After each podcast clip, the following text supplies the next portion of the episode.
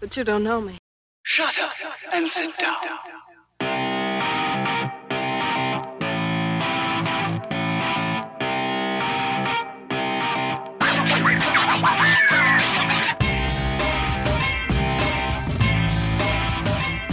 Welcome back to You Don't Know Me, a podcast about people you don't know. I'm your host, Veeps, I'm your co-host Groot. and we have a brand new guest on the show today. We have Action In. Uh, good afternoon. So, really, we actually kind of brought you onto the show via weird circumstances, just kind of happened to meet you.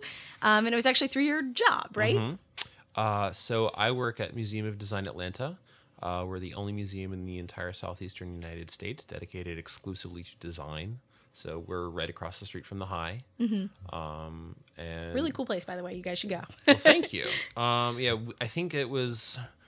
Was it Saturday or was it? S- It wasn't Sunday. It was. It was like maybe a week before the end of the exhibition. Yeah.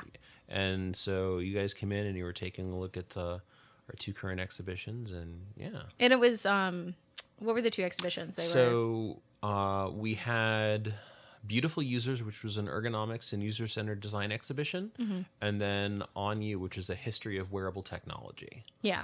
So that was actually pretty cool. And you got to test out, like, what was it? The, The Oculus Rift. Oculus Rift. Um, and then you got to, like, see the little That's guys. so on the- cool. It Yeah. was cool. Um, yeah, so Kind of made me motion sick. Like, ugh. it's it's an interesting. I mean, the the video latency, um, it gives it like throws some people. I notice it, but it doesn't bother me. And then there are people who are like full on like. So what is it? motion- Is that like the actual VR technology? Yeah, so it's um well the setup that we had it was it was technically augmented reality rather than virtual reality. Yeah. So it was an Oculus Rift that had some cameras set up on the front. And so, so you, would, see what was around, and but then, then there were like two QR codes on these two boxes, and so you'd look at them, and it would show you these little Minecraft characters. Um, Oh. and so you know it was this pseudo interactive um, augmented reality experience. And one of the interesting things that we learned is um, the distance from the headset to the computer that was running it was a little over six feet, which is just long enough to introduce video latency, even with like USB three point whatever cables. So like you'd move your head and the video would t- like take a like a fraction of a second to catch up. So most people like some people don't notice it, and then some people do notice it and it bothers them, and I'm just like "Mm, that doesn't bother me. So, Whatever. Yeah. yeah. So yeah, no, I was like, I get super bad motion sickness. So like for me, it was like, whoa, I don't know about this.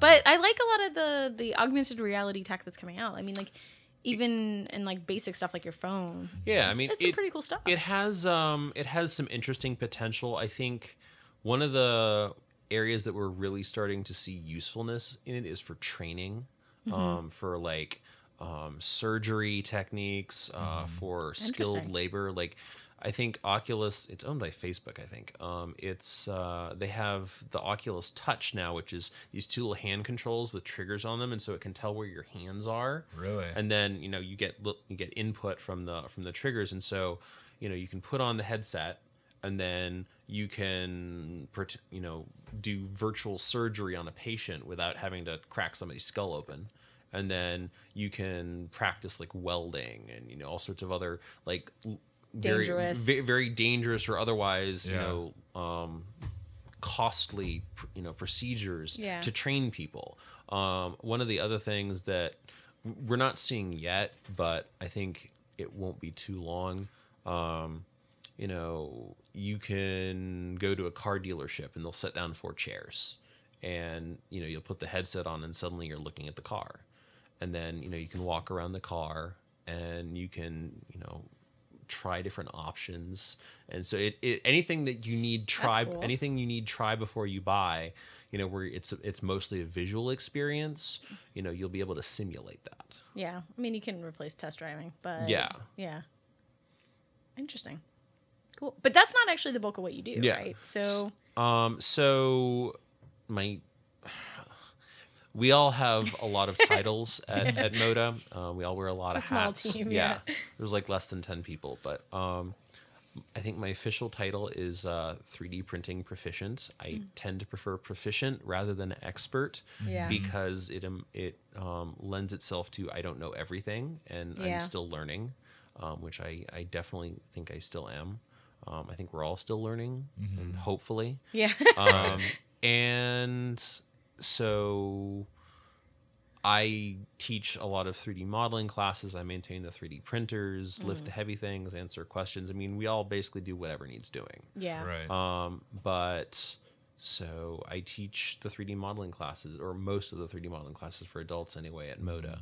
Yeah. Um, and you know, so usually the classes are an hour and a half, Mm-hmm. and we will introduce people to the concept of 3D printing if they're not already familiar with it, Mm-hmm. and we'll explain some of the basics of simple 3D modeling tools, and then we'll say, "What do you want to make?" And then you know they make That was cool. Yeah, and then they make it for an hour and a half, and then at the end of the class we save it and then we print it and they get to keep it so That's so cool. I feel like 3D technology or not technology what- Printing? sorry, I feel like 3D printing, um, at least in my mind, hasn't really been a thing until like the last I don't know two or three years. How long has it been around Uh, officially? 3d printing was patented in 1986 um, by a so it's man- actually been yeah, around for a while. Wow. by a man named charles aka chuck hull he's like the stan lee of the fabrication world he actually kind of looks Okay. like stan lee um, on That's the, funny. Maybe it uh, is Stanley. i mean you never know he wears many hats. He does. um, and so, but it's only in like the past five, ten years that it start to become more commonplace because I think it was about that time when a lot of the original patents expired for the technology. And so now everyone's like oh man i can try this you know for for my own company. And so everyone's you know jumping on it and trying different things. Um and so you know now you have all of these different makes and models and companies that are trying to throw their hat in the ring Yeah. it seems like it's getting a lot more like accessible overall. um, yeah, uh, I, and I think part of that again, you know, the open source maker movement culture. Also, Open source maker movement culture. That's, That's a a good way to no, but it's a good way to to describe kind of what I think we're getting into in tech, just in general. Mm-hmm. yeah, just like people wanting to do it themselves rather than having to buy from someone else. Um, people being willing to take something apart and see how it works, and then put it back Right. together differently. Yeah, tinkerers are like when you where you're talking about like the cool companies that are out there because I recruit for like some of the smaller companies that are kind of sexy with their technology and stuff. But that's what they look for. They're looking for like tinkerers. They're looking Mm-hmm. Yeah. for people who like eat, sleep, breathe like this, and they're not going to be afraid to take risks. So yeah, yeah think so i mean so the um the, the the maker movement you know the open source movement also i think we're at a stage where people are really starting to be aware of um, some of the software that's out there i mean like uh, pe- Yeah. pe- like people for a long time there was this there's this curtain between uh, the people who actually do the designing and then the people who do the consuming and that curtain is sort of slowly being pushed aside and so now people are getting their hands on all these fun tools and saying oh look what i can do and now and then as as a side effect of that people are starting to design their own software Yeah. you know and because you're having such a surge in just open source everything. Like with Mm-hmm. all, GitHub, the, all, all you the can code toy is out there everything. You yeah and so now you can you can say i want to make my own tool that does this this and this and so you find you know pieces of code and then you know you put it together with and you eventually wind up with this tool that works really well for you It even seems to be a paradigm shift for previous technologies, like especially when you come to like frameworks or languages that were traditionally like something that were more enterprise. They're moving towards that. Mm-hmm. Yeah, that yeah. seems to be like the paradigm shift is all open source. yeah i mean people the more technology we have the smaller the world you know effect seems to get mm-hmm. and then because it's getting smaller you wind up with people closer together people mm-hmm. working better together and then you get more technology and it becomes like you know just a, a self-reinforcing mm-hmm. circle Yeah, that's cool. So. Okay, this is a really interesting thing to be kind of specialized in, and obviously it's a very new, well, not new technology, but new to popular market, right? Mm-hmm. So, how did this start for you? Let's see. So i've been doing 3d modeling uh, since before high school. Um, And when you say 3D modeling, modeling, what do you mean? Uh, well, so I started, um, I started doing 3D modeling using uh, some open source tools for uh, level design for video games when I was, I don't know, somewhere between sixth and eighth grade. Was this something that you taught yourself, or was yeah it was it was it was this, or- it was primarily self-taught Uh, i mean a lot of that was just me you know poking at at buttons and you know, Just seeing and- what- and what it seeing, seeing, Seeing seeing, what the seeing- effect yeah, was. yeah, seeing what it did. Um, and you know so i started out with um, you know these open source tools doing modeling for for game game uh, levels. And then um, in high school I, there was a class where I was introduced to. I didn't really know it at the time, but it was uh, professional level mechanical drafting software. And at first, it was interesting because I was very hesitant. I was like, "Oh, the tool that I have works great. I don't really want to learn a new tool." And then, you know, I found I, I, I once I like actually started using uh, the new tool, I was like, "Oh, this is amazing. This is just how I think." You know, like it was it was a lot more intuitive. Um, I did one of the one of the worst feelings, in my opinion, is feeling like you're having to fight your tool to get to get what you want done. Right. Yeah. And um, the tool that I had been using, it was good for what I was trying to do with it at the time, but um, the tool that I wound up using in high school, it was far more intuitive for me anyway. And so, you know, I started playing around with that. And then after high school, I bounced around for a little while. And eventually, I went to a technical college um, in East Atlanta. And Which one? It was um, at the time it was DeKalb Technical College. Got uh, it. Now I, I they've changed their name to some random you know like rambling association of words, but I don't remember what it is. um, but um, so I started out in the welding department there, Mm. and interesting. yeah, I. Because you've done a lot of like design. yeah, but I, I guess you're getting. I, to I was very. I took a before I went to DeKalb Technical College. I was in.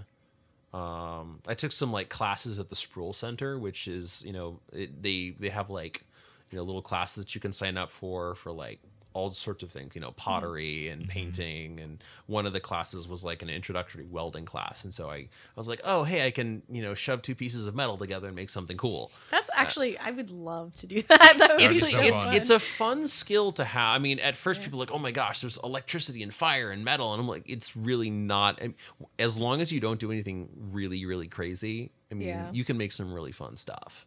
Um, and, and you can you can look at it and you can you can point to it and you can say I made this you know I took these pieces of metal that you know were cast offs from you know Other things, other yeah. things and I made it into something new yeah. um, and so that was where I, I started, you know, with welding. And so I went to DeKalb Technical College for welding. And then um, I also sort of branched out into the machine shop.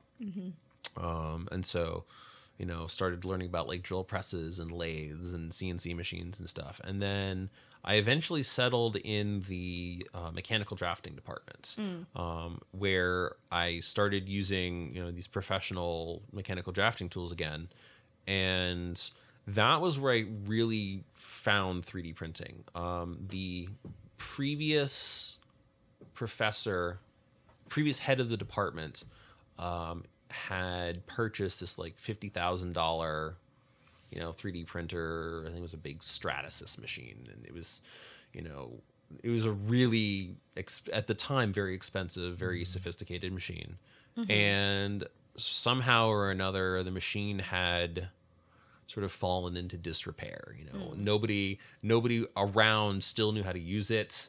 Um, and 'Cause it was older. Well, not that it was just like no one had really bothered to learn about the machine. Got it. Um, and no one had taken the time to go through the manual and figure out what was wrong. And so I talked to the new professor. I said, "Can I take a crack at it?" And so he said, "Yeah, sure." So I, you know, read the manual, and I, through process of elimination, eventually troubleshooted what was wrong with it, and I fixed it and got this printer back up and running. And then I was like, "Well, let's see what it does." yeah. And Let's I enjoy mean, the fruits yeah, of my yeah. I, labor. I mean, it was like I knew what it did, but I was like, let's let's actually see what it's capable of. Yeah. Let's see its potential. Yeah, and mm-hmm. so you know, I, I started 3D printing a couple little things, and I was like, this is this is I can design something on the computer, and Make then the machine will make it for me. And I think I when I was when I was much younger, I had all the Legos and K'NEX and all the other fun building toys. And you know, when you're building with Legos, there's a there's a certain amount of you have these pieces and you put them together, and there's not really any way to super screw it up. Yeah. Um, and when you get into things like welding, you're like, okay, well, if I don't put this right here, this piece isn't going to fit into this other piece. and so I'm, unless I have things like Legos, I tend to not trust my own hands uh, Yeah. so much. I, I'm very, you know, I can, I can see it in my head, but I don't necessarily trust my hands to fabricate it. Hmm. Um, but the machine has infinitely steadier hands than I do Yeah. Yeah. and Right. so It's a machine. yeah, and- and so I'll I'll design it on the computer, and you know create this you know pseudo perfect digital representation of whatever the thing is, and then I hand it to the 3D printer, and the printer makes it, and so that's um, it, at DeKalb Technical. That's where I really got the 3D printing bug, and I was maybe 11, 11 quarters into to the mechanical drafting program um, at DeKalb Tech, and I kind of looked around, and there was, you know, there's there's a reasonable class size, but everyone else was using these really sophisticated tools to make like car engines and mm-hmm. gears and mm-hmm. you know very sort of normal industry things. Meanwhile, I was designing like spaceships and robots and, and, you know, I don't know, all sorts of other cool stuff.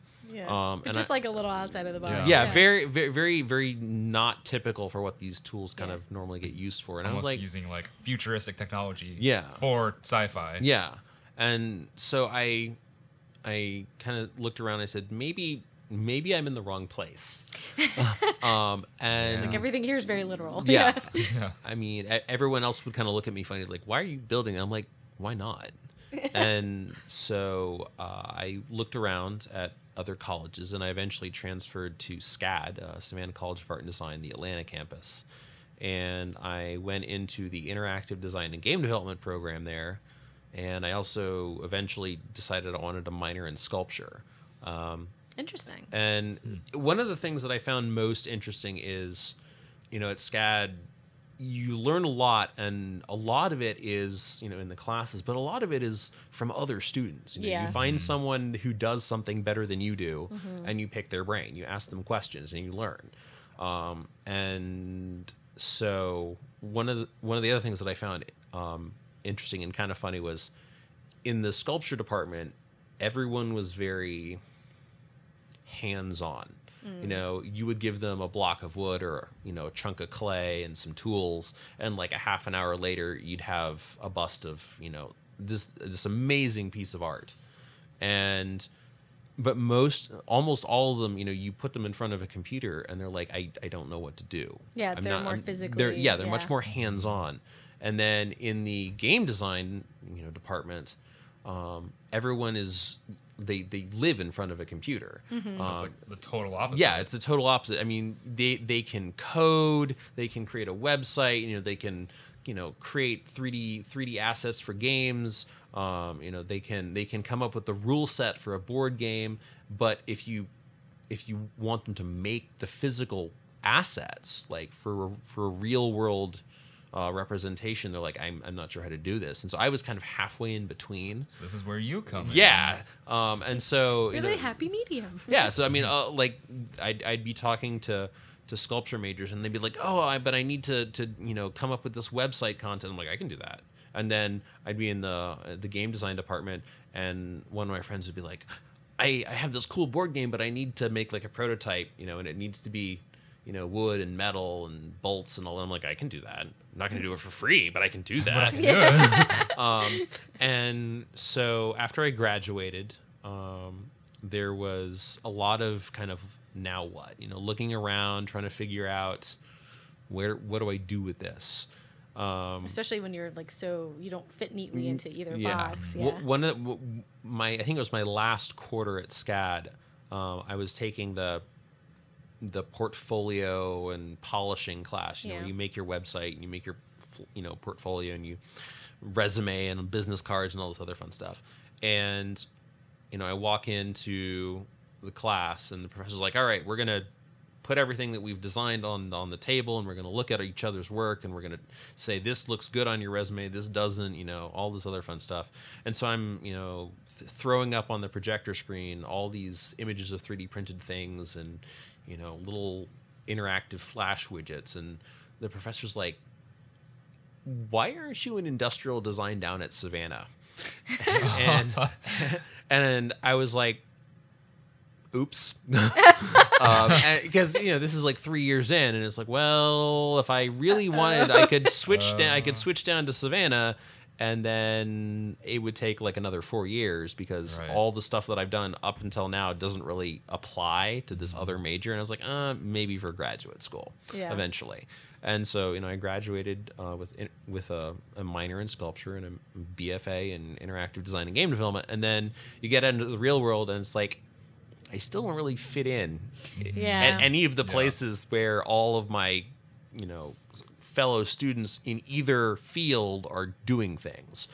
Um, you know, I, I knew friends who, you know, they they established workshops and you know they they started m- making all these giant metal sculptures for for commissions and you know, all, the- all this other stuff and then people who went into the fine art world. And then in the interactive des- design and game development side people who you know started working for big name game studios you know making art assets for whatever games and you know designing websites for all these other companies. And i'm like i neither of the, neither of these boxes are the things that I want to be in. Um, and so I I bounced around for about two years or so, and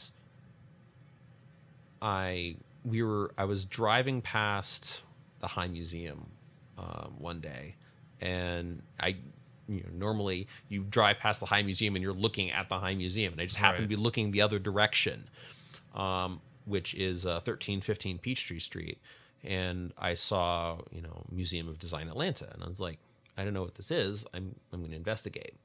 And um, I saw, you know, these people are, they're always looking for volunteers. And, you know, that, that sort of caught my eye on their website. And so um, I contacted them and I said, you know, I see you're looking for volunteers, you know, how can I help? Because, you know, there's 'Cause all that's the bridge, Yeah, right? yeah. Like- there- there's Yeah. there's always this notion of you you sort of work your way in and you Get your say foot in the you get your foot in the door and then you prove that you're valuable to them. Right. Yeah. Um, and then and you know, so I a lot of what I s- you know, the first I don't know six months or so, um, you know, I would show up and I would help out with setup and breakdown for like special events and uh, their summer camps. You know, teaching kids how to build stuff with Legos and all these other fun things.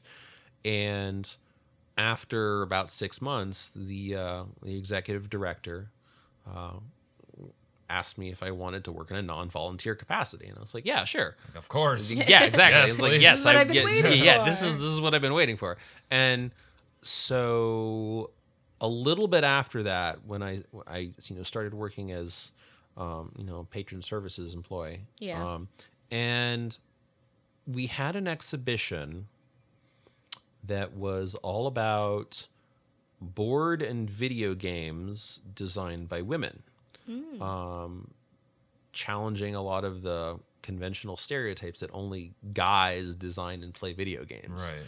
And, Interesting. Do you guys have like record of that on the? Um, Is there any like reference material? there there might be some floating around. That was that was a while back, and so I'm but uh, there's uh, there's probably something somewhere. Um, but that?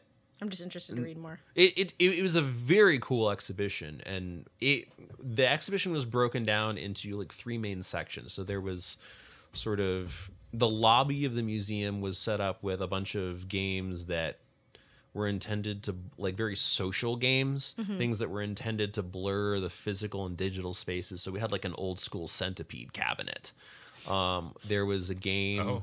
yeah it was it was it was pretty cool and then we Okay, had for me, I don't know what that is. So so explain. c- Game on your phone. Centipede is like- is like one of the old school where you have this kind of bug. Oh, like the snake- Yeah, that's okay, going yeah, down yeah, the screen Like and you have old, to. like, TI. Yeah. yeah, and then you or have to zap it before it gets to the bottom and eats your mushrooms or whatever.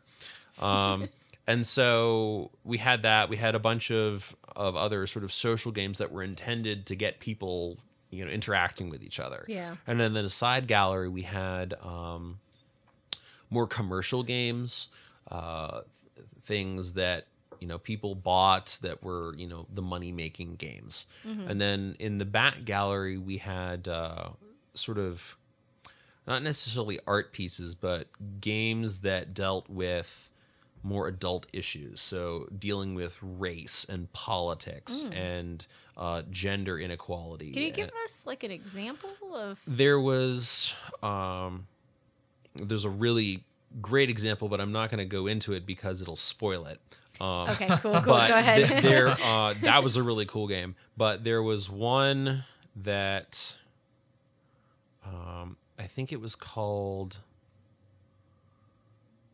It was analog a love story, I think, and it it, it sounds like an actual board game because it says analog, but it's not. It's a mm-hmm. it's this digital. You know, it's this, it's this little computer game, and the premise is that you're piloting this spaceship and it's been sent to recover the data logs from this giant like generation ship that has been discovered you know from from many many that was launched many many you know years back and um so you know you're it, it's it's very much like a y- there's no like moving around and clicking and working puzzles. It's all command line stuff. So you're Oh, that's kinda cool, actually, So, yeah. so the premise is that your your character has, you know, sort of remotely accessed the computer of this of this ship, and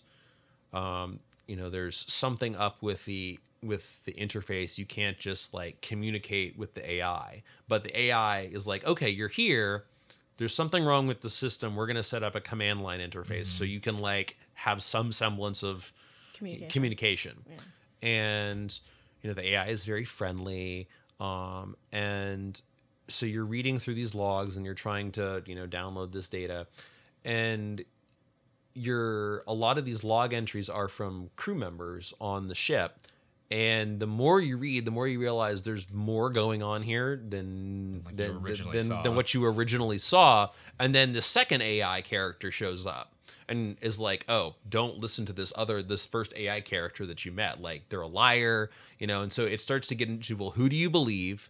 And it it explores a lot of the gender bias that is associated with um, men and women in certain cultures. Um, in in that you know in many cultures, um, men are seen, seen as dominant, Yeah. and women are supposed to be seen and not heard. And you know you're supposed to believe the men, and it sort of turns a lot of those uh, stereotypes on their heads in a very interesting way. Interesting. Um, now is I really want to play it. Yeah, is that something that's public now? Or? Um, I think a lot of the games that were in the sort of art and you know the sort of po- political gender type section, um, they're either free or like in the case of one of the board games, like the rules are available, so you can like you can find them and you know play them. Right. Yeah. Um, and I I think so they're pretty accessible. Yeah, they're pretty exciting. You just have to know what to look for. Um, So one of the things that we'll do, I want to kind of pick your brain, even off the Mm-hmm. record a little bit in the blog, so the show notes, um, is maybe like come up with some recommendations Oh, yeah, for totally. people to kind of dig into that a little bit more. so um, one of the but you know we had this game design um, show but nobody at the museum really knew anything about game design um, you know all, most of the people had not played video games Yeah. Really? um, and Interesting. and Yeah. yeah, and, and so you know the exhibition um, exhibition manager at the time uh, she said all right you went to school for game design right you you know about this stuff right and i'm like i you know I, I know some and she's she said you know well tell us what you know Yeah. um, l- you know, teach us so that we know what we're talking about when people come in and start asking questions. Um, and so, you know, I dug out my notes from from SCAD and I started saying, well, you know, this, this, and this are important, you know, and here's why, and here's how you do this, that, and the other, and you know, just sort of trying to impart what, I, them, yeah, yeah. training them, and then, uh, you know, so that that show was awesome, um, and at some point, it's probably about two years ago now. Um, somehow we got in contact with MakerBot. What's MakerBot? MakerBot is a company. They're based out of Brooklyn, I believe, um, in New York, and they are, or at the time they were, this like kind of brash young upstart company that was making Yeah. 3D printers. Oh, Um, and so, because like at the time, a- the only companies that were really making 3D were these big, like, Yeah. really, you know, massive companies that had all of this clout and you know, people Right. power and money to throw at, at these these and projects. we've seen a lot of smaller companies crop up here in the last couple of years yeah. that are doing Yeah. it. Yeah, I mean now uh, now it's like all these little companies are like, oh, let's try this, Mm-hmm. and so MakerBot was. It's funny because a, a lot of people during that show um, would mention or like would, they'll come in and they'll say, "Have you seen this uh, this documentary?" And it's like a it's something on Netflix, I think, that's about 3D printing.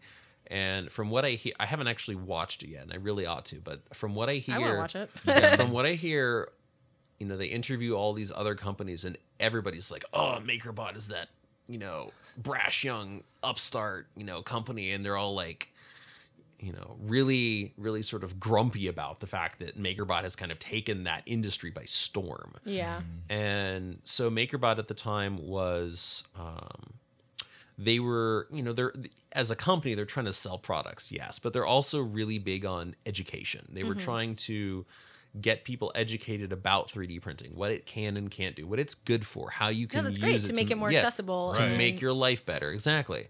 And so being sort of a design museum and in the business of education um, among other things, we our our interests dovetailed really nicely, and so Mm-hmm. we reached out to them, or they reached out to us. I'm a little unclear on how that happened, but um, there was contact made. yeah, there was contact, But made. it happened. Yeah, and so uh, I flew up to Brooklyn with the executive director, and you know we we were the intention had been for us to be up there two days, and the first day, you know, we talk about you know sort of the abstract and the software and like mm-hmm. you know where we were hoping to go with 3D printing, and then the second day we were going to get some hands-on training with one of the machines. And when we touched down, there had just been this giant snowstorm in New York, and there was like a foot of snow everywhere. Oh, jeez. And I was Sounds like, like oh- New York. Yeah, I was like, oh, this is great. It's cold. Um, and It's not like no. Atlanta weather. yeah, it's not like Atlanta weather where we have one and a half seasons and they both suck. Um, but Very true. so you know, we We have a lot of other things, yeah, though. yeah, that's true. We do. Um, and so you know, we touched down, and uh, the first day we were, you know, talking about software and how things work in you know the MakerBot sort of design environment for like processing stuff for 3D printing, all this other fun stuff. And then the second day, we were going to actually get hands-on training with uh, with you know a machine, and like the news comes in. Well, there's another cold front. If you you're either like staying here for another week or you got to get out now. And so we fly down to Atlanta, um, and MakerBot ships us, um, you know, four 3D printers. Yeah. How much do those cost? because Those machine, the machines that we got are about. two So the four that you guys have in there are from MakerBot. Yeah, yeah. Oh, cool. Um, those machines are about two thousand dollars each, um, and uh, you know, so you know, we got these four machines, um, and you know, they they said anything you guys need, you know, let us know, and Because you guys are working to the yeah, same. yeah, and so we had these machines, and we were like, okay, we unboxed them and unpacked them, and you know, You're like, how do we use them? well, well, I mean, I, I, I was sort of familiar with 3D print, but like you know, I've never seen one that's small like yeah, this. And, like you this know, is a different. This is they is can just ship to you. Yeah, yeah, just getting shipped exactly. Right. And so, um, I'm, you know, we were we were like, okay, well, we have these 3D printers. Now, what do we do? yeah. And so we started looking for ways to not necessarily monetize, but how do we Capitalize. on capitalize yeah. on this new resource. Um, and you know what can we do with them besides having them make little tchotchkes all day long Tchotchkes. and That's such a good word. and so we eventually started poking around at teaching classes where you know people would design something and get a, th- a thing 3d printed and one of the first um, types of classes that we kind of hit upon was kids love minecraft you know they love They're obsessed. they're with obsessed with Minecraft. It it it's almost it's it's a little scary in my opinion, but It's become so commercial now. Like you Yeah. can go to Target and there's like merchandise upon merchandise. everything with like at the time I wasn't like I knew I sort of was peripherally aware of Minecraft, but I Yeah. never mm-hmm. played it, and I was like I should probably brush up on this so I have some idea of what I'm talking about when the kids come in because the kids eat, sleep, and breathe this stuff. So Yeah. for work, you got to play. I for for work I got to play Minecraft, which is like some people's dream. Yeah. And you know, so I'm I'm twiddling around with this and it very quickly dawns on me that Minecraft they say it's a game. It's really not a game. It is a building to- tool disguised as a game. I mean, what it really is is an infinite supply of cubicle Legos and you get to do stuff with them. And I mean, it's a sandbox game, so there's there's no story really Yeah. to speak of. And there's a lot of hidden functionality that you have to go digging for. You know, it's it rewards people who are inquisitive and say, "What happens if I do this?" So on Yeah. the surface, it, it looks very simple, but as you dig in, you find it's much more complex than most people originally think. Yeah. And so um, I started experimenting, and we eventually found this uh, piece of freeware um, just basically written and distributed by this one guy. Um, and what it does is, you know, you build something in Minecraft, and this program allows you to reach into the game world and select a three dimensional volume. So you can say, I want this chunk of ground and air and water and this castle that I've built. And then it says, all right, we're going to take that chunk that you've selected and we're going to save it as a 3D model, which you can then 3D print. oh man, And that's that is- cool. Yeah. So cool. And so, because you know, all the ki- all the kids are like, "Oh, look at this cool castle I made," you know, or whatever it is. But a lot of the adults, you know, they don't really want to. Get it. They don't really want to like look over their kid's shoulder while the kid is like showing them around this little digital thing. Mm-hmm. And we were like, what if the kids actually have a little 3D model that they can, you know, put on their shelf? I yeah, yeah, look at this thing that I built, and look at all these fun things that I built into it. And so uh, we started teaching these classes and they were a huge hit um, and you know so kids you know, basically anytime you say minecraft around kids they're gonna like minecraft and you, know, you can see, sort of see the cat ears perk up and That's um, so funny. And so I didn't realize it was that big. It's huge. it's like, expe- so like among so huge younger kids and like t- preteens, it's such Yeah. a big thing. I, I we we we have teenagers and above who are they still they, they come into the museum and they're like Minecraft classes. You have Minecraft classes, and like yes, we do. it's so funny that that's the game that took the world by storm. Like, Yeah, it's it's well, that and Pokemon Go. yeah yeah. Ugh, Pokemon Go. Yeah. Uh, That's a whole other story. Anyway, um, but so we had you know we started teaching these Minecraft classes and we're like, well, Mm-hmm. you know that's cool for kids and young adults. What about for um, adults? And so we started poking around for tools that we could teach the adults, you know, how to 3D model stuff. And we found we found a tool, uh, a browser-based 3D modeling tool called Tinkercad, um, where you know it's free to create an account. All you need is an email address, and you know you sign up. and that this- it's browser based yeah, is really nice. yeah. Yeah. So there's nothing to download. There's nothing to install. It's got tutorials built into the website, and so people will, you know, would would can they can sign up. And Tinkercad is, in some ways, it's kind of like Minecraft, but it's not not a game in the conventional sense. Tinkercad, um, it's like the 3D version of those learn how to draw books, where like we're gonna draw an owl. We're gonna start with a circle for the body and a circle for the head, and then we're gonna put some triangles on for the ears. and it's that, but it's in 3D. So people will say, I want to make a snowman. I'm going to take a sphere and I'm going to put another sphere on top of that and another sphere on top of that. And then I'm going to build this hat, which is a bunch of cylinders. And then, you know, so you put these pieces together and you wind up with a thing. Um, and so we would, you know, we're like, well, this is, this is a cool tool and it's free and it's got a really low learning curve. So we can teach other people really easily. And so we started teaching Tinkercad classes for adults and for sort of, you know, round eight and up. Mm-hmm. And it just like everyone's like, oh, I want to learn how to do three. Because I, I think a lot of people they they have something in their head that they want to make, but they're not sure how to do that.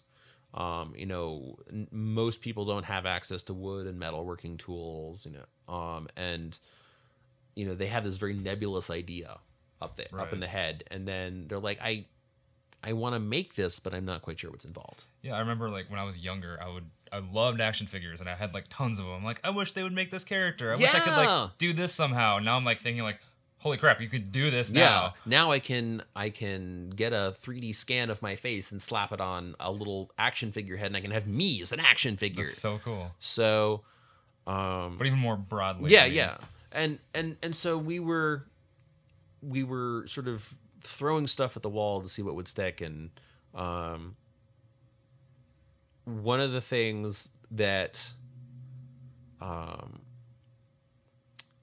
was very interesting to me anyway um, when we were in the early days of teaching these 3d modeling classes is we were we were really learning we were making it up as we went. You know we were like what what how do we how do we do this? How do we do that?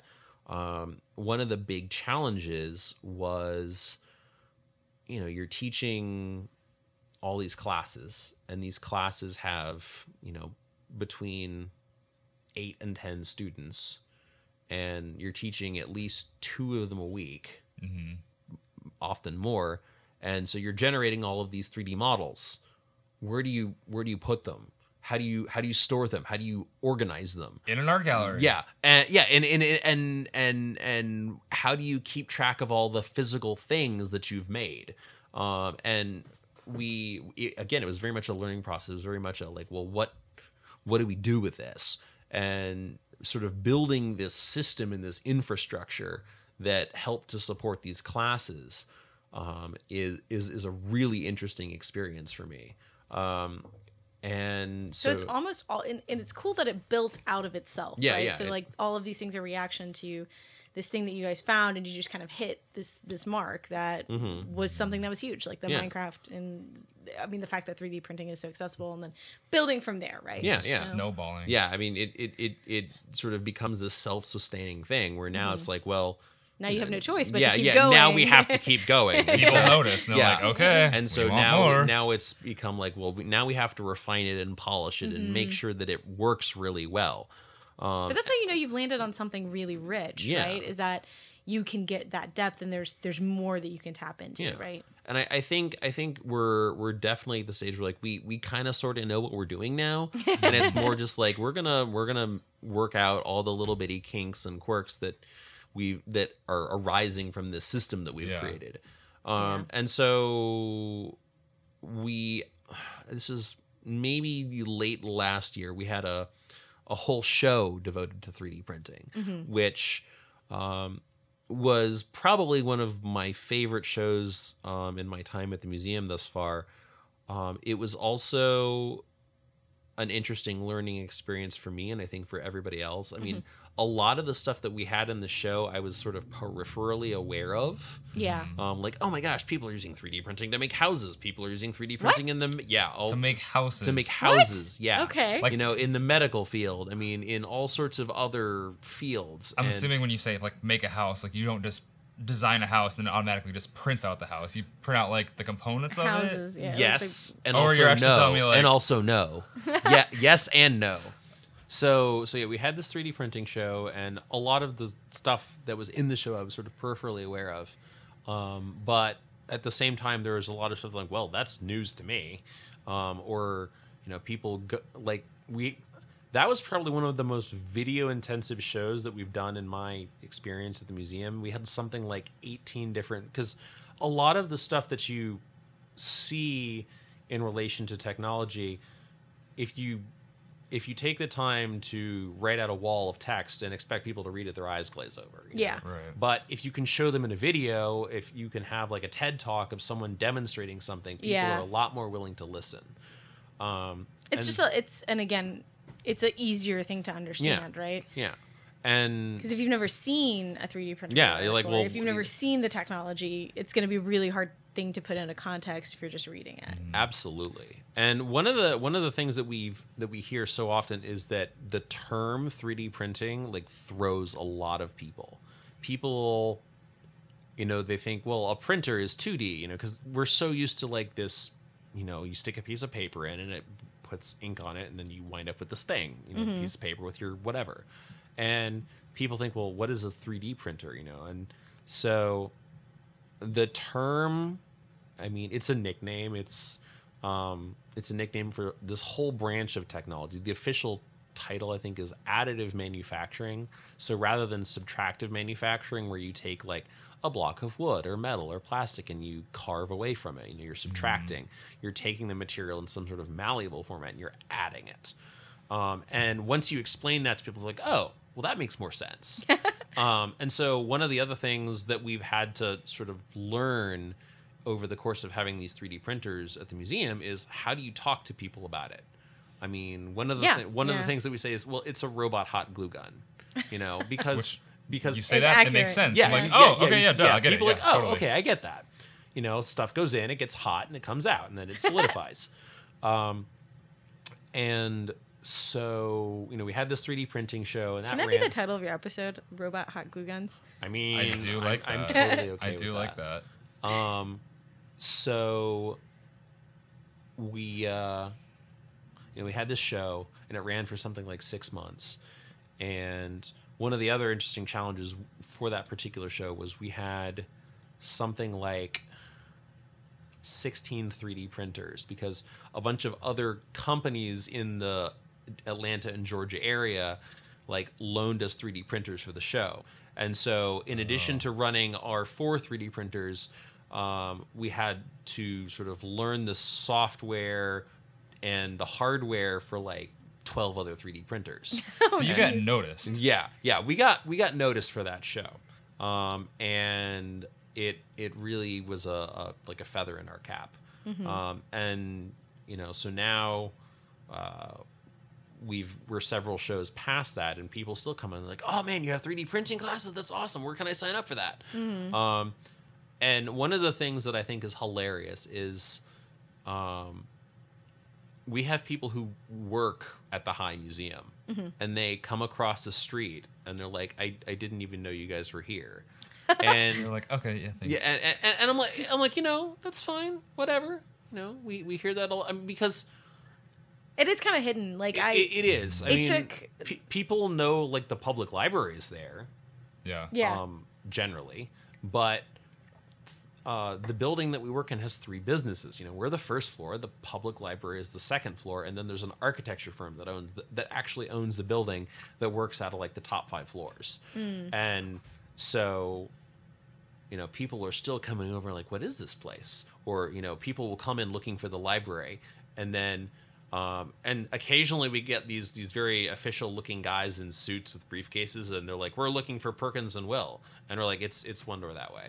So, um, so you know, like, and we see all sorts of, of cool people, and I think a lot of a lot of what we do is educate people, but a lot of what we do is get to meet new people and sort of add their sort of experience to this giant I don't know, this giant pot of other experiences that you sort of mix up and then you sort of ladle out to other people and be like, hey, have some of this.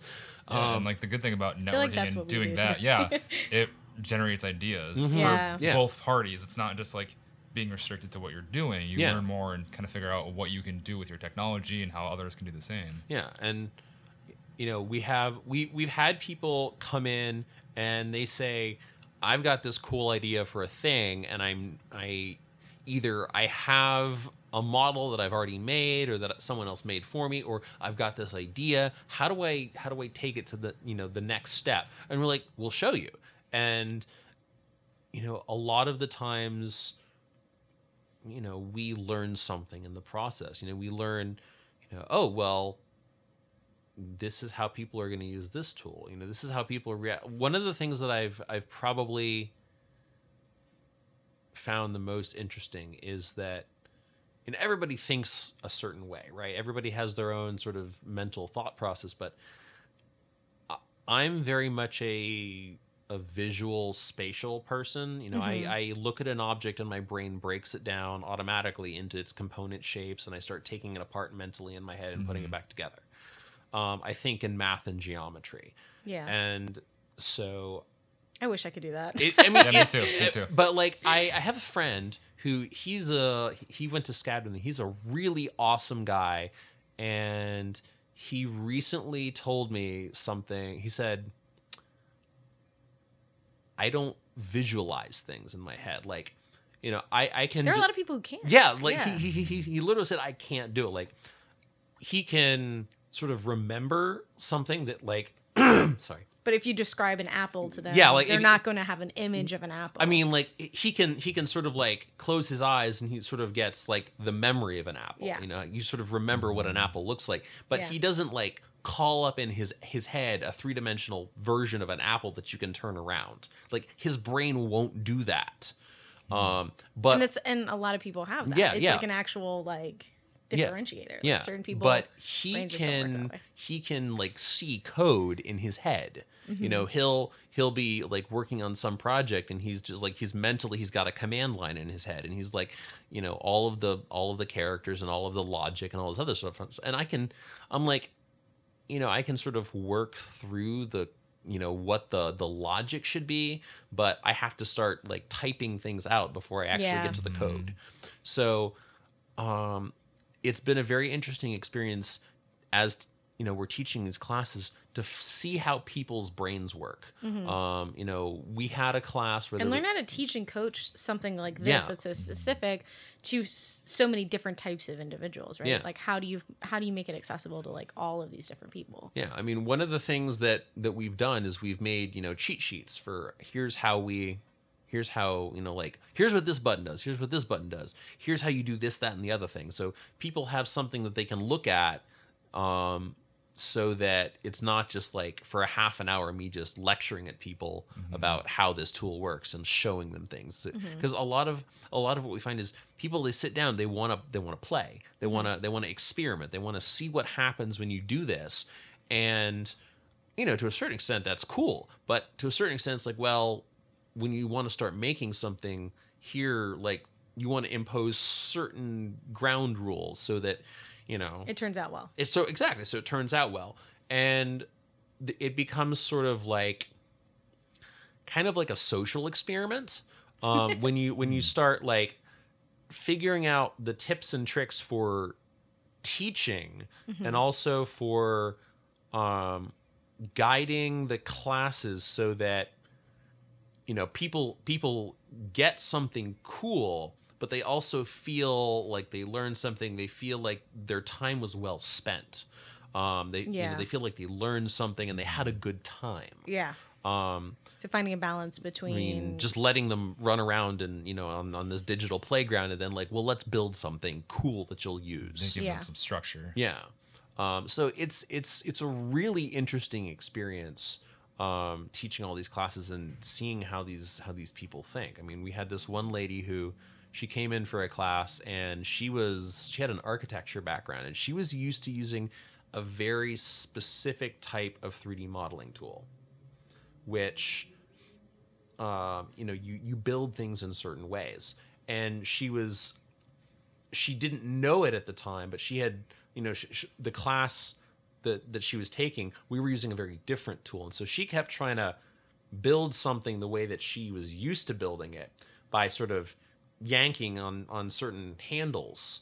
Mm-hmm. And i was sort of watching this and i'm like i'm not exactly sure what you're doing but it's probably not what you think you're doing. And then so once she explained i'm used to using this i'm like oh okay. And so Yeah. then, because I was like, I'm not quite sure how to help you yet. Mm-hmm. But once she explained where she was coming from, I'm like, oh, okay, now I understand, and now I can help you do what you yeah, want to do. yeah.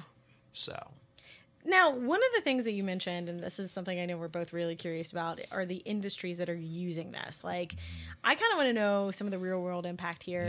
Yeah. Okay. Like I, the biggest thing I'm familiar with is you know the medical field. One of the things Mm-hmm. that I know about is, you know, in heart surgery they now can 3D print stents and things like that. They don't have to actually, you know, have another company do it. All of it. They can like custom make it for the individual that needs the heart stent. And so that's one application I've heard. but Yeah, that's- the that's- rest is totally foreign to me. So during our 3D printing show, we had it broken down into a bunch of different sections um, for different uh, industry fields.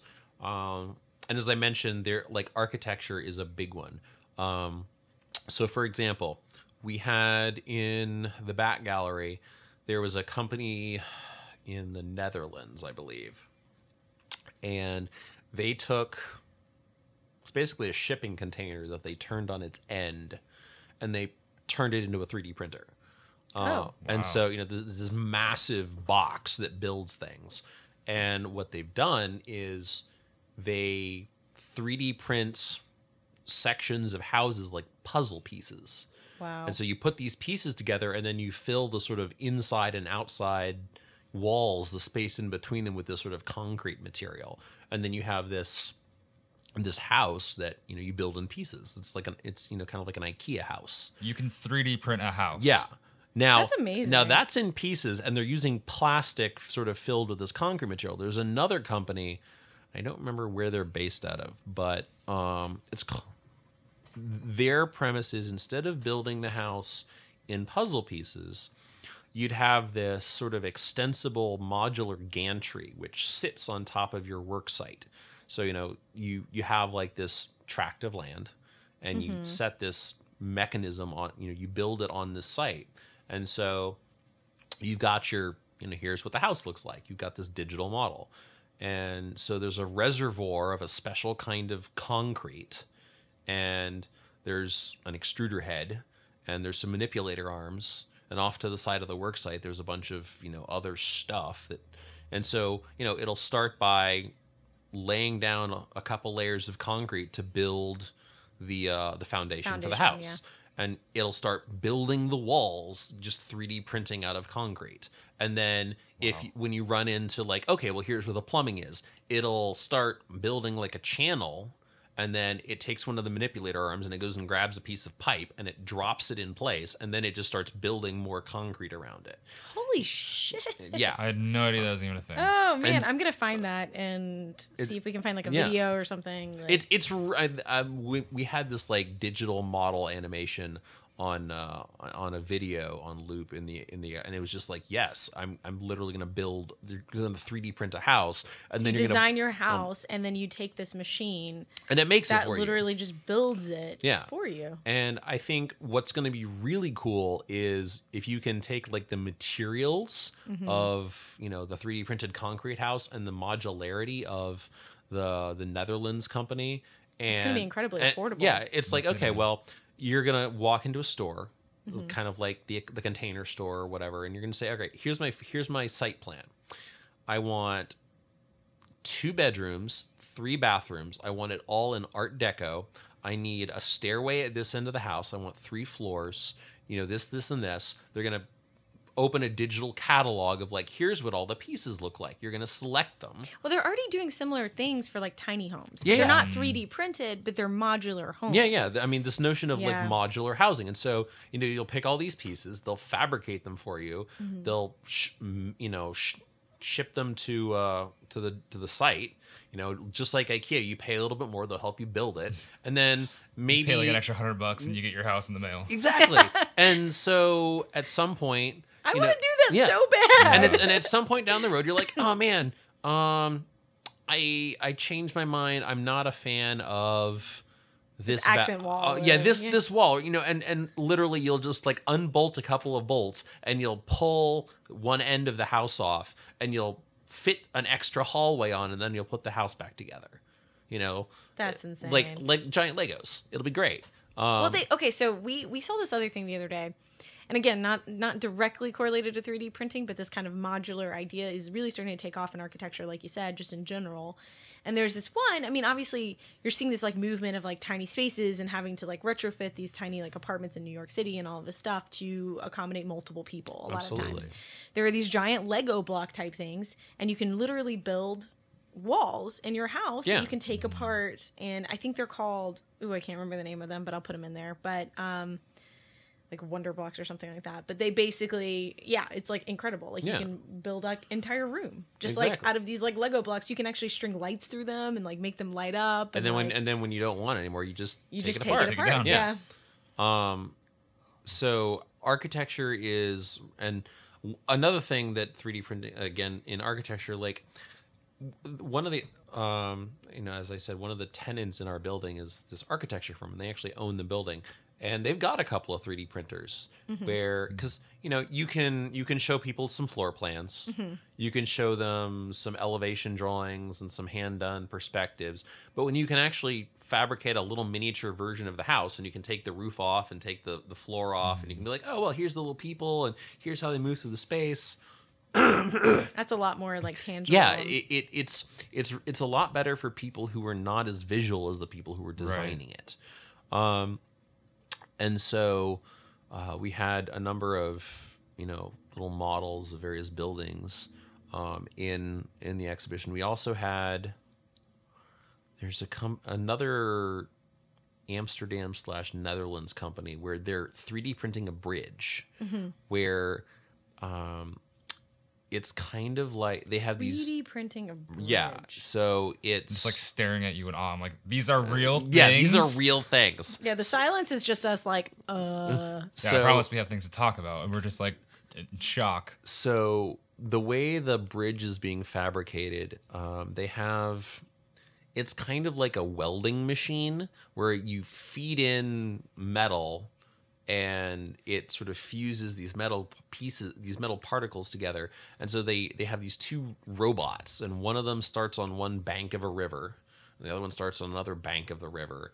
And they sort of start fabricating the base of the bridge and they just keep going out into the middle and they meet in the middle. And as you know as they're building they're building the track that they're then traveling on. So they're sort of extending themselves out into the middle where they meet and then they'll have this bridge Um, It's so cool. how like i mean i mean What are it- the What is it mechanics of standing that? on? well, so, uh, you know, so it, it it's like imagine if um, you know the in old timey pirate times, you know, they'd say walk the plank. So you you know you, they'd stick the plank out from the ship, and you'd have to walk to the end. Imagine if when you got to the end, you went and got uh, like a two by four off the ship, and you just stuck it at the end of the plank And you just like kept walking. and you kept, just kept, adding walking. more And, and, then eventually there was another Ah, I ship, see. and it was someone over there was doing the same yeah thing. but I, I imagine at some point though like that bridges are really long Well, so Yeah. it, it's it's a it's a small bridge over like Okay. over like a canal. I'm thinking like So, a big bridge. No, it's like, not. no, like, it's not like a giant. They're working. They're Golden work- Gate Bridge. They're working their way up to that. Yeah, but you know, it's baby steps. Okay, But- that makes more Yeah. sense Yeah, to me. and so um, I was just like problem solving in my Yeah. brain with whatever small amount I have. I feel like with this, I've been trying to think of how you can use it for the greater good. Both I've already kind of talked about the medical medical thing, but like affordable housing Yeah, and using it yeah. for persons that are experiencing homelessness. It's so cheap from what it sounds like. You can create like a one bedroom little yeah, there's there's Home. there's apparently a company in China, I believe, where they figured out how to 3D print using this waste concrete material. really. so I I've heard there are a couple people working with this. Mm-hmm. There's one that's a white guy, and then I think there is I can't remember where he's from. He's I think he's European though. Um, but yes, I Yeah. think there is another company in China that's doing something and really similar. They, they basically 3D printed 10 houses in 24 hours. Mm-hmm. You know, and so th- that's Wow. going to change the face of disaster relief. You know, they'll, they'll they'll fit the, they'll throw this machine on a on a you know a transport plane. They'll fly it in, and you know the day of a tsunami, you know, like a couple hours after everyone's homes have just been destroyed. They're going to start fabricating new houses, and 10 families will have houses that didn't have houses earlier that day. Yeah. Um, in the medical industry, um, there there was a, a little girl. She was born with some sort of a congenital defect where um, her heart and her lungs were growing into each other in a way that was really not healthy. Um, and so scientists were working on this new type of surgery that would tr- that would be able to, to cure her, to treat her um, her her Condition. yeah her condition. And they didn't want to just like oh well let's crack open her chest and like start digging you know through there with a scalpel. So what they did is they took a, a ct scan. They basically you know put her in this you know machine and it took a made a 3d image of her chest um, and so once they have because a, a ct scan is basically a bunch of, of thin layers and so from that they were able to build a 3d model and then they were able to Yeah. 3d print a scale model of her heart and her lungs so that they could examine it and find trouble spots before they actually cracked her chest open You can 3D print a person. I mean well we'll get to that we'll get to that but so Building up from organs. yeah well to so organ well, well, system so yeah, full human. so Okay, they, they you know it was it was a it was a, a plastic model but you know they were able to identify like okay here's where this thing is growing into this thing we're gonna have a problem over here and over there um there are To th- diagnose, yeah better yeah to diagnose. diagnose before they actually opened Mm-hmm. her up um there are 3d printers that are capable of doing cells Yeah. um, so things like That I've heard about, yeah. So like skin grafts for burn victims, that's a really big thing that you Right. because you know skin is a bunch of cells. Yeah. Because one of the basic properties of animal cells, anyway, is if you put two cells in close proximity, they start to bond and they form tissues. Mm-hmm. Um, and so you put enough, you know, if you put enough like skin cells together, you get a skin graft. Um, we're not quite at the stage where we can like 3D print a full size organ for transplant, but they can do like quarter scale organs for chemical what- testing. Yeah. Right. And, And so- it seems like um, they're able to build kind of like frameworks too, and then build like organs basically that your body won't reject. yeah, That's exactly. Kind of the, so one of the one of the other ways that you can 3D print with cells is you 3D print this sort of biodegradable scaffolding in the shape of what you want, Yeah. and then you take a cell culture and you introduce it, and it grows into this scaffolding, and eventually you're left with like, wow, it's a little tiny kidney or something. and so. um, they're working to the point where they're going to be able to do like replacement kidneys and livers and hearts and stuff like that. And if it's all taken from your own cells, there's no risk of rejection. Yeah. Um, there is what probably one of the coolest examples of the medical industry in 3D printing. There is a guy, I think his name is Andrew Hessel. He works for Autodesk's Bio Nano Programmable Matter division, which is like the coolest division name ever. Rolls off the tongue. yeah. And so he is working with his team to 3D print cancer fighting viruses. Holy So shit. so if you if you take from from what I understand, um cancerous cells have certain chemical markers on the surface of the cell which differentiate it from healthy cells. And what they've done is they've figured out how to 3D print you know basically you're pushing I guess um, amino acids together to build to build like the DNA and RNA and the the outer sheath of the of the of the virus. But so you, Yeah. you eventually f- fabricate a small quantity of these viruses and then you culture them. And what these viruses will do is they will latch onto the chemical markers on the outside of just the cancerous cells and they trick your body's immune system into destroying just the cancerous cells.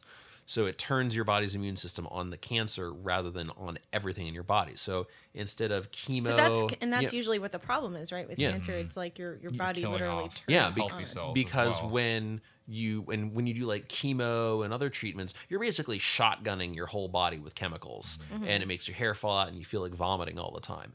But so here you just target the cancer cells and break them down. Now, from what I understand, because everybody's body chemistry is a little bit different. Everybody's like cancer variety is a little bit different. And so they can customize it to your body chemistry and your whatever cancer you've got. And right now they've got it down to a thousand dollars a treatment, and one treat one treatment will get rid of cancer in an, in, in an individual. And he wants to get it to the point where you can give it away. Yeah. So um, that, That's amazing. That's probably one of the coolest things. Um, That is by far yeah. one of the cool. That makes me feel better because I feel like in our Yeah. lifetime, yeah, something like that's. I mean, gonna we be might cure cancer. We might Yeah. actually do it. Um, It's so interesting, just like hearing the progression of what you've been telling us. You started with something that was just so like small, expect like just Minecraft. Like you Mm. could like print something out from Minecraft, and now we've like worked our way up to such a level that Yeah. it can literally impact almost every aspect of society. yeah. And we were talking about in the um um in the oh my god, what is the word for it? the show, not the show, the exhibition. Mm-hmm. Yeah. In your exhibition that was ergonomics, right? Yeah, it was it was an ergonomics and user centered design exhibition. Yeah, so there were prosthetic limbs Yeah. that were included that were a lot of them were trying to focus on making those affordable or accessible for everyday people all over the world. Yeah. So one of the one of the probably most well known sort of prosthetics and 3D printing stories, at least, is called the RoboHand. And um, as I understand it, there was a gentleman, Richard Van As, he's a carpenter in Johannesburg, South Africa, and he lost several of his fingers in a workplace accident. And he realized that a lot of prosthetic limbs, you know, you're looking at sixty to eighty thousand dollars, and um, he's like, well, I don't, I don't have that just laying around to make a prosthetic hand. And so he was like, well, I know how to build stuff, and he was a Yeah. carpenter, and so he he decided he was going to make his own. And he was looking around online for inspiration, and there was a gentleman, I believe, in Seattle, Washington, who was a puppet maker. He worked on like the really elaborate mechanical systems Yeah. that go inside of like people-sized Right. puppets. And so they collaborated and again, this is technology, you know, the internet allowing people literally on two sides of the planet to talk to each other. About, a about problem that neither one of them yeah could solve on their Yeah. own. And so uh, they worked together and they came up with this version of the robohand um, which um, instead of having really complicated electronics or anything because a lot of the really high-end mechanical prosthetics They they have, have, all, and motors and all this other fun stuff. So they focused on how can we do it really inexpensively. And they came up with this system where you have this um, bracket that sort of attaches with a special cuff to your forearm and then another part which attaches to your palm or to the back of your hand. And then um, you know whatever whatever part of your hand is gone um, it sort of fills in that spot. And so when you bend your wrist it causes some cables to pull and contract and it makes the fingers close and so you take sort of a, a normal bending your wrist motion and it turns that into you know a hand grasping motion Yeah, that was one of the ones Yeah. that was there. Yeah. and so they you know they had these prototypes and i think at some point they were they they had posted a bunch of videos on youtube mm-hmm. and this family i don't remember where they were they had a kid who was born with amniotic band syndromes he was missing the fingers on one hand My sister mm. has it. Oh, really? Yeah, wow yeah, that's rough. That's super Yeah. rare, isn't it? Mm-hmm. Um, I but I don't remember the rate, but it's really rare. Yeah. And so this, you know, this kid, he didn't have fingers on his right hand, and so, you know, it was really difficult for him to do. I think it was his right hand, but it, it was really difficult to, you know, perform the sort of tasks Yeah. that we perform as, as, you know, ordinary humans. And so, um, these two guys got together and they they sort of modified the robo hand and one of the because you know kids are when, when you're younger you're always growing you know your your limbs are getting longer Yeah. you know clothes that'll fit you one month won't fit you the next month so they designed the robo hand to be scalable so Wow. you have this set of 3d models and you know all these pieces and you do you measure across your knuckles and then there's a, a quick formula that to you know do some math and you figure out the scale factor. You scale all the pieces up and you print them out and it's like twenty dollars worth of plastic, Mm-hmm. and you know plus you know whatever your strings and nuts and bolts cost, and so you can fabricate a hand, you know, and this kid could he could throw a ball, he could pet a dog, he could pick up a pencil and write with it, you know, things that he'd never been able to do. Yeah. And then as you know when when it gets too small you can either find someone else who needs that hand you know or you can recycle it and then you just make a new one um, and and there's a whole network i think it's called the e-NABLE network where they it's kind of like um, I'm running out of space on my notebook for all these I don't know, notes. like, it's it, it, it's kind of like uber for prosthetics where Oh, cool. So, like- so if you're not using it or if you yeah, yeah. So it, so yeah. so you you can be like, all right, he, they have two maps, and you put a pin where you are. Mm-hmm. If you need a prosthetic hand, and it shows you all the other things on the map of people who are nearby who have a 3D printer and can fabricate hands for Wow. you. And if you've got a 3D printer, it says here are all the people in your vicinity who need 3D printed hands or Yeah. you know other limbs, and so it gets these people in contact with each other. That's incredible. That's so cool. So I mean, there's there's all sorts of really amazing applications. I mean, we had a video, and this is this is the video that like basically was the feel good video for the exhibition. It was about a dog named Derby who was born Yep. with underdeveloped front limbs, and so you know he had fine back legs, but he was always kind of like hunched over, and so um, I think his ad- his adoptive mom. pa- Human mom, um, I was like, there's a wor- dog that adopted what him? Aw. works for 3D systems, which is one of the forerunners of of like Yep. 3D printing technology. my dad actually Yeah. does some work with them. Yeah, and so she was like, they're in South Carolina. yeah. Mm-hmm. And so she was like, let's fabricate him some limbs. And that's so so, cool. you know, they they did like um 3D scanning of his limbs and X-rays and all sorts of other fun stuff. They figured out how the bones were fitting together, Hmm. and they designed these two basically little crutches that were ergonomic. They were easy for him to walk in, and so they you know designed and fabricated these limbs, and so now he can he runs like a mile a day with his owners, you know. And I mean it's and he's so happy. Like you watch this video, this dog is over the moon. He's like, I can run now. I mean, and it's it's amazing. So it's it's making all sorts of fields and lives better.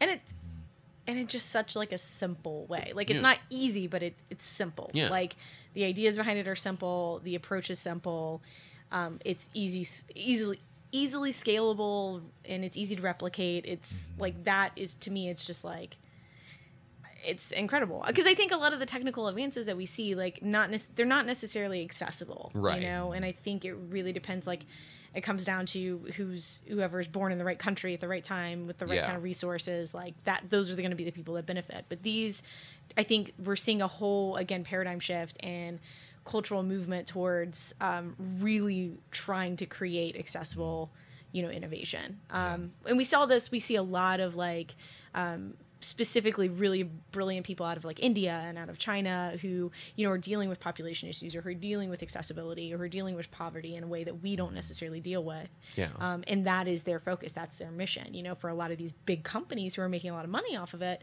but they still have these like incredible missions. Right? Yeah.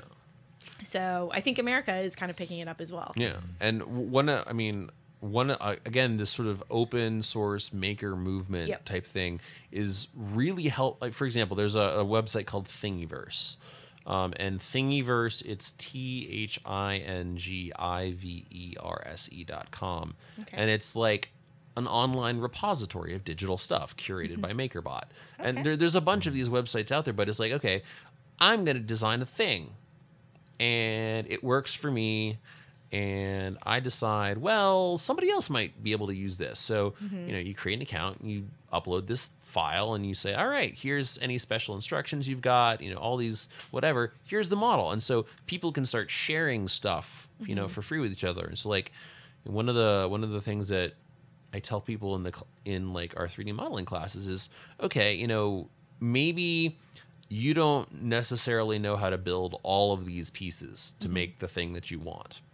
But if you can find something similar, something that is a base that you can that you can use you know you can download that for free. You can you can bring it into you know the tool and you can say all right this part works this part doesn't. I'm going to extend this thing a little bit over this way. I'm going to do all these things to it.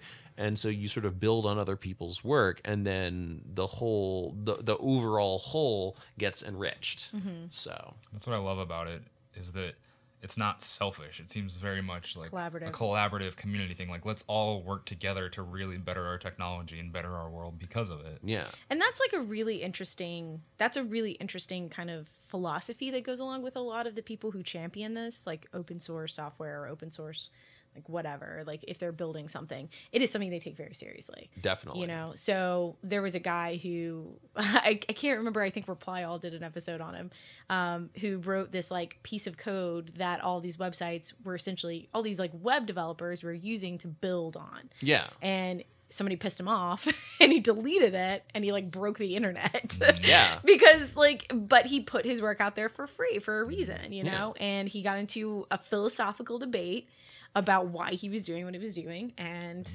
you know like that that's what happened i mean Yeah. eventually they fixed it but you know it was just it's like a it's it's very important to the people who champion this like there's a reason that they choose to go this path um, and that is the part that I think is, is like so. It's not just self interest. In fact, it's the anti self interest. Yeah. It's like they stand for the collective well being. What one of the things that I uh, I heard from a, a museum patron the other day was, and I, I really agree with, is that everyone sort of knows that do it yourself, you know that mm-hmm. that phrase DIY, and it's really it might have started off as like you know DIY meant some some person in their mm-hmm. garage with a hacksaw.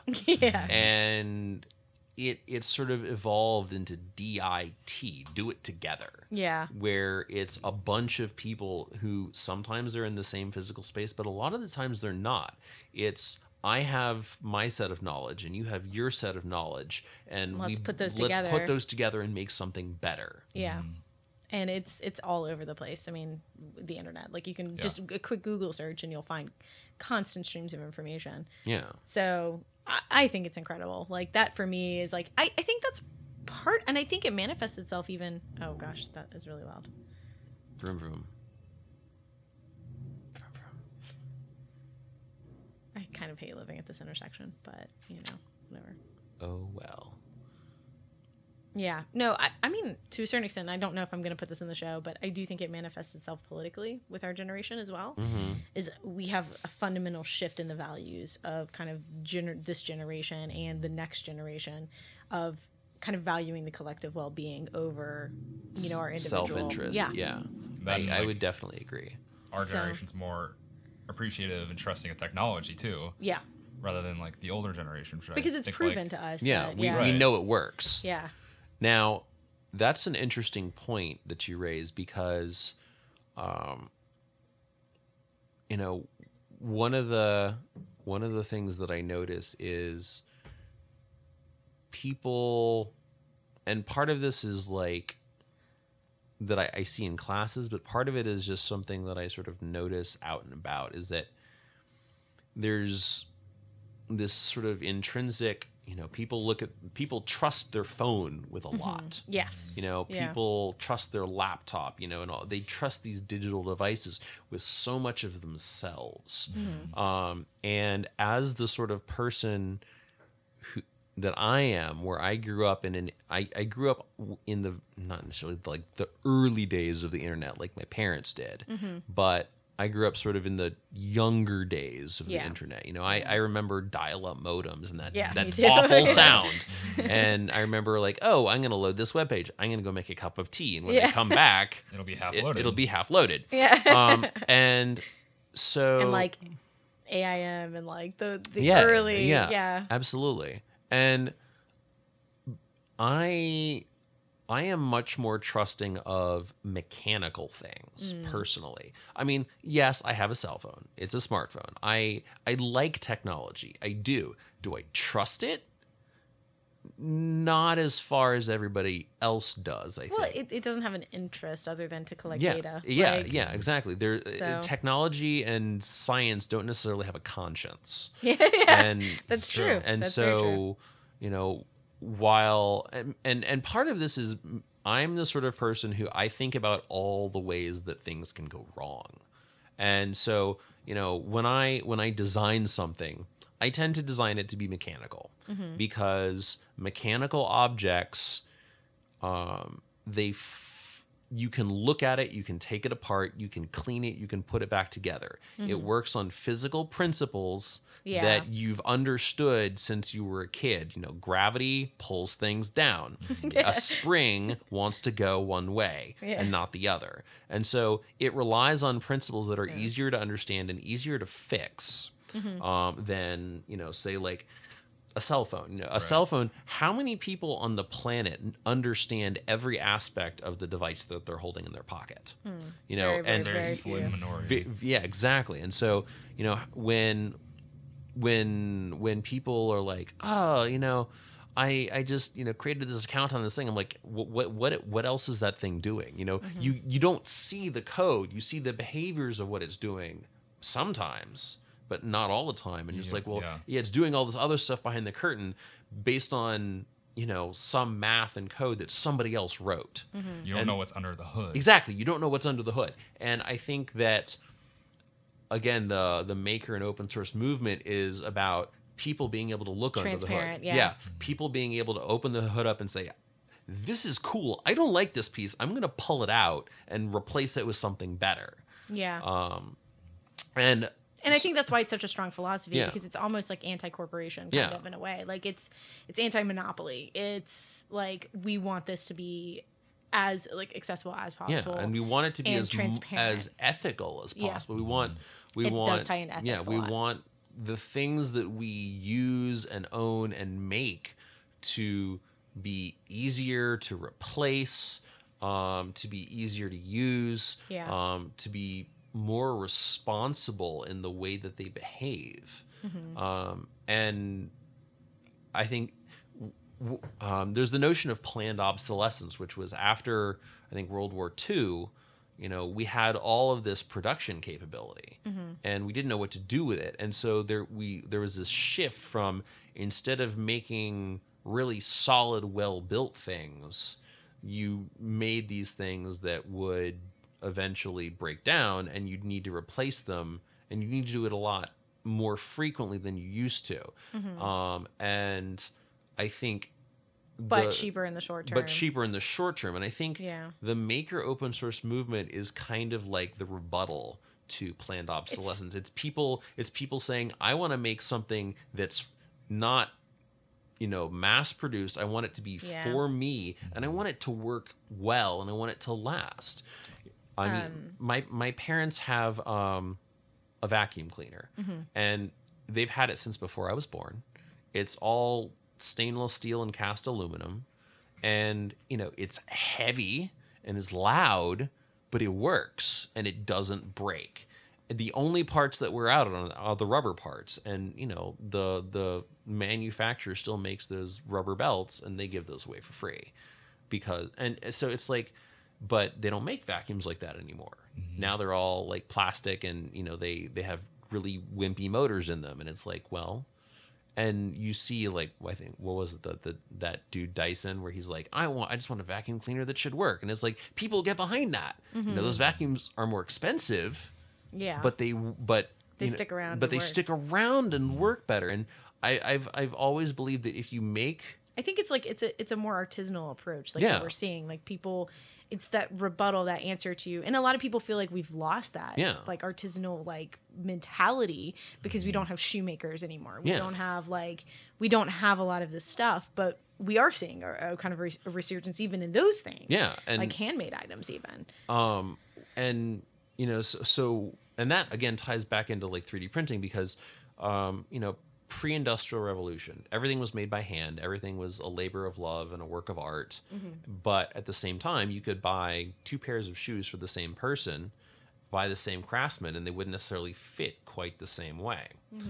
And then post-industrial revolution everything was made by machines and everything you know would fit everything else but at the same time you lost a lot of that craftsmanship mm-hmm. craftspersonship um, and so now with 3d printing and sort of the maker open source movement you're seeing a million niche markets of one. You know, you're seeing everybody saying, "I can, I can take this, you know, this template and I can customize it, and I can fabricate that template over and over again, and will always be identical to the to the previous one, or as close as you know realistically possible."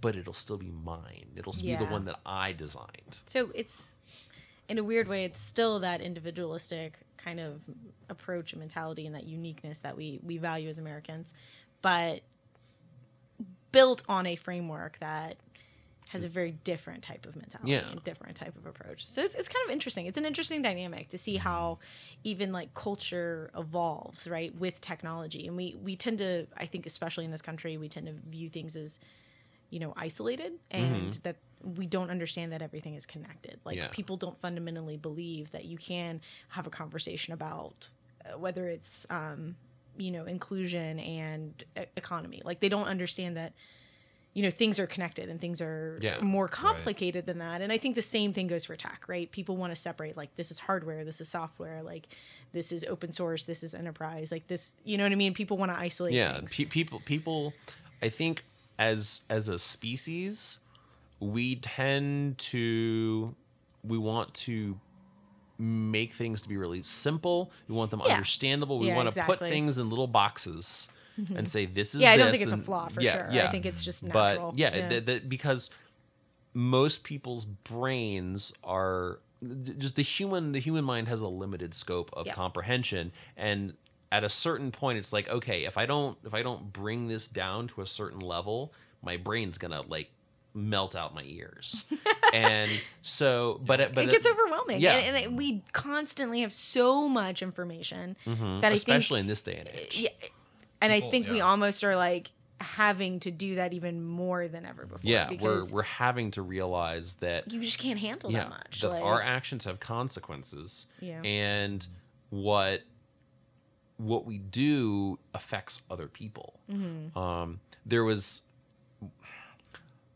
there was an animated show batman the anim- and it wasn't it wasn't see i grew up on batman the animated series but um batman beyond which was sort of during my teenage years and there's that one character mad stan who's like this super big beefy guy and he's like anti-establishment he's anti like technology and he's like oh man all the all the craziness that's happening it's information overload man. The only solution is to blow it all up. And so he's always walking around with this giant like you know vest full of explosives and grenades and all this other and he's always like trying to blow up like the digital hollow libraries and stuff like that and batman's always just like who let you out again Stop it. yeah and, and what was his name? yeah, Mad Stan. Mad um, Stan. And and it, he, it's just like that that notion of like we're we're just we're so saturated by information that it's like You're fine. yeah you have to our our, our scope of comprehension we kind of have to in instead of looking at everything we kind of have to f- You have to narrow our- yeah, you have compartmentalize. to compartmentalize mm-hmm. and narrow your focus mm-hmm. Yeah. and that's and that's something that I chronically am horrible at is like picking something and delving deeper into it, mm-hmm. um, and I just end up feeling like I'm pulled in a million different directions in every aspect of my life, and it gets really overwhelming. And like, I, and I think it's so easy to fall into that. yeah and it almost makes you like dumber. Like Yeah. it mm-hmm. honestly like it affects your level of intelligence because like for me it's like I, I don't have depth in anything. And now i'm spread even more thin. It's like i'm losing depth in every aspect. And so it makes me feel like it's costing me yeah. you know? And I think one of the one of the things that I find helps to combat that mm-hmm. is, you know, whenever whenever you're you find something that interests you, you know, mm-hmm. like sometimes I'll just go onto Wikipedia and I'll just like, oh, well, I want to know more about this. Mm-hmm. You know, you open that page, you read, and as you find things that you're like, I don't know what that term means. I don't know what this thing is. You know, open those Rabbit links. hole. Yeah, Like, yeah. It, but in but a rabbit hole, but but- it, it is a it is a rabbit hole, but it also isn't. It's like you. It's like if you're gonna if you're you know it's a rabbit hole going in, but I'm gonna I'm gonna stick that stake in the ground right outside the rabbit hole. I'm gonna tie the rope to it. I'm gonna jump down, and then once I've you know, found okay, I I think I've gone sufficiently down this rabbit hole. Now I'm going to climb back out and go find another rabbit hole. Yeah. And so you do this selective like deep, Deep dive, dive, yeah. where you learn a bunch of stuff about a thing and then you're like, okay, all right, I think I'm I think I'm reasonably well informed about this. Yeah. Let's see how this applies to whatever the next thing is. Yeah. No, I agree with that. And I think the battle is finding the thing. Mm, yeah. exactly. it's like There's so much out there. there's just so much out There there. is. So There- if you feel overloaded by information, we understand. Yeah, we, we, we do understand. Well, this has been absolutely incredible. And for this, we are definitely going to have some information in the Mm-hmm. show notes on the blog. We're going to write a full blog post for this because I really want to make sure that we're, we're getting some of the, the new stuff that's coming out that I think is really interesting and inspiring. And a lot of the changes that we're going to see coming in this field, I think a lot of people are going to want to read about that. So if you were interested in reading more, head over to ydkmpodcast.com. That's where we're going to have all of the notes from Action In um, as well as just some like articles and videos and things like that. So, on that note, I think we're ready to wrap up. What do you guys think? Yeah. Yeah. I'm your host, Veeps. I'm your co-host Groot. And I'm Action N. And now you know. And knowing is half the battle.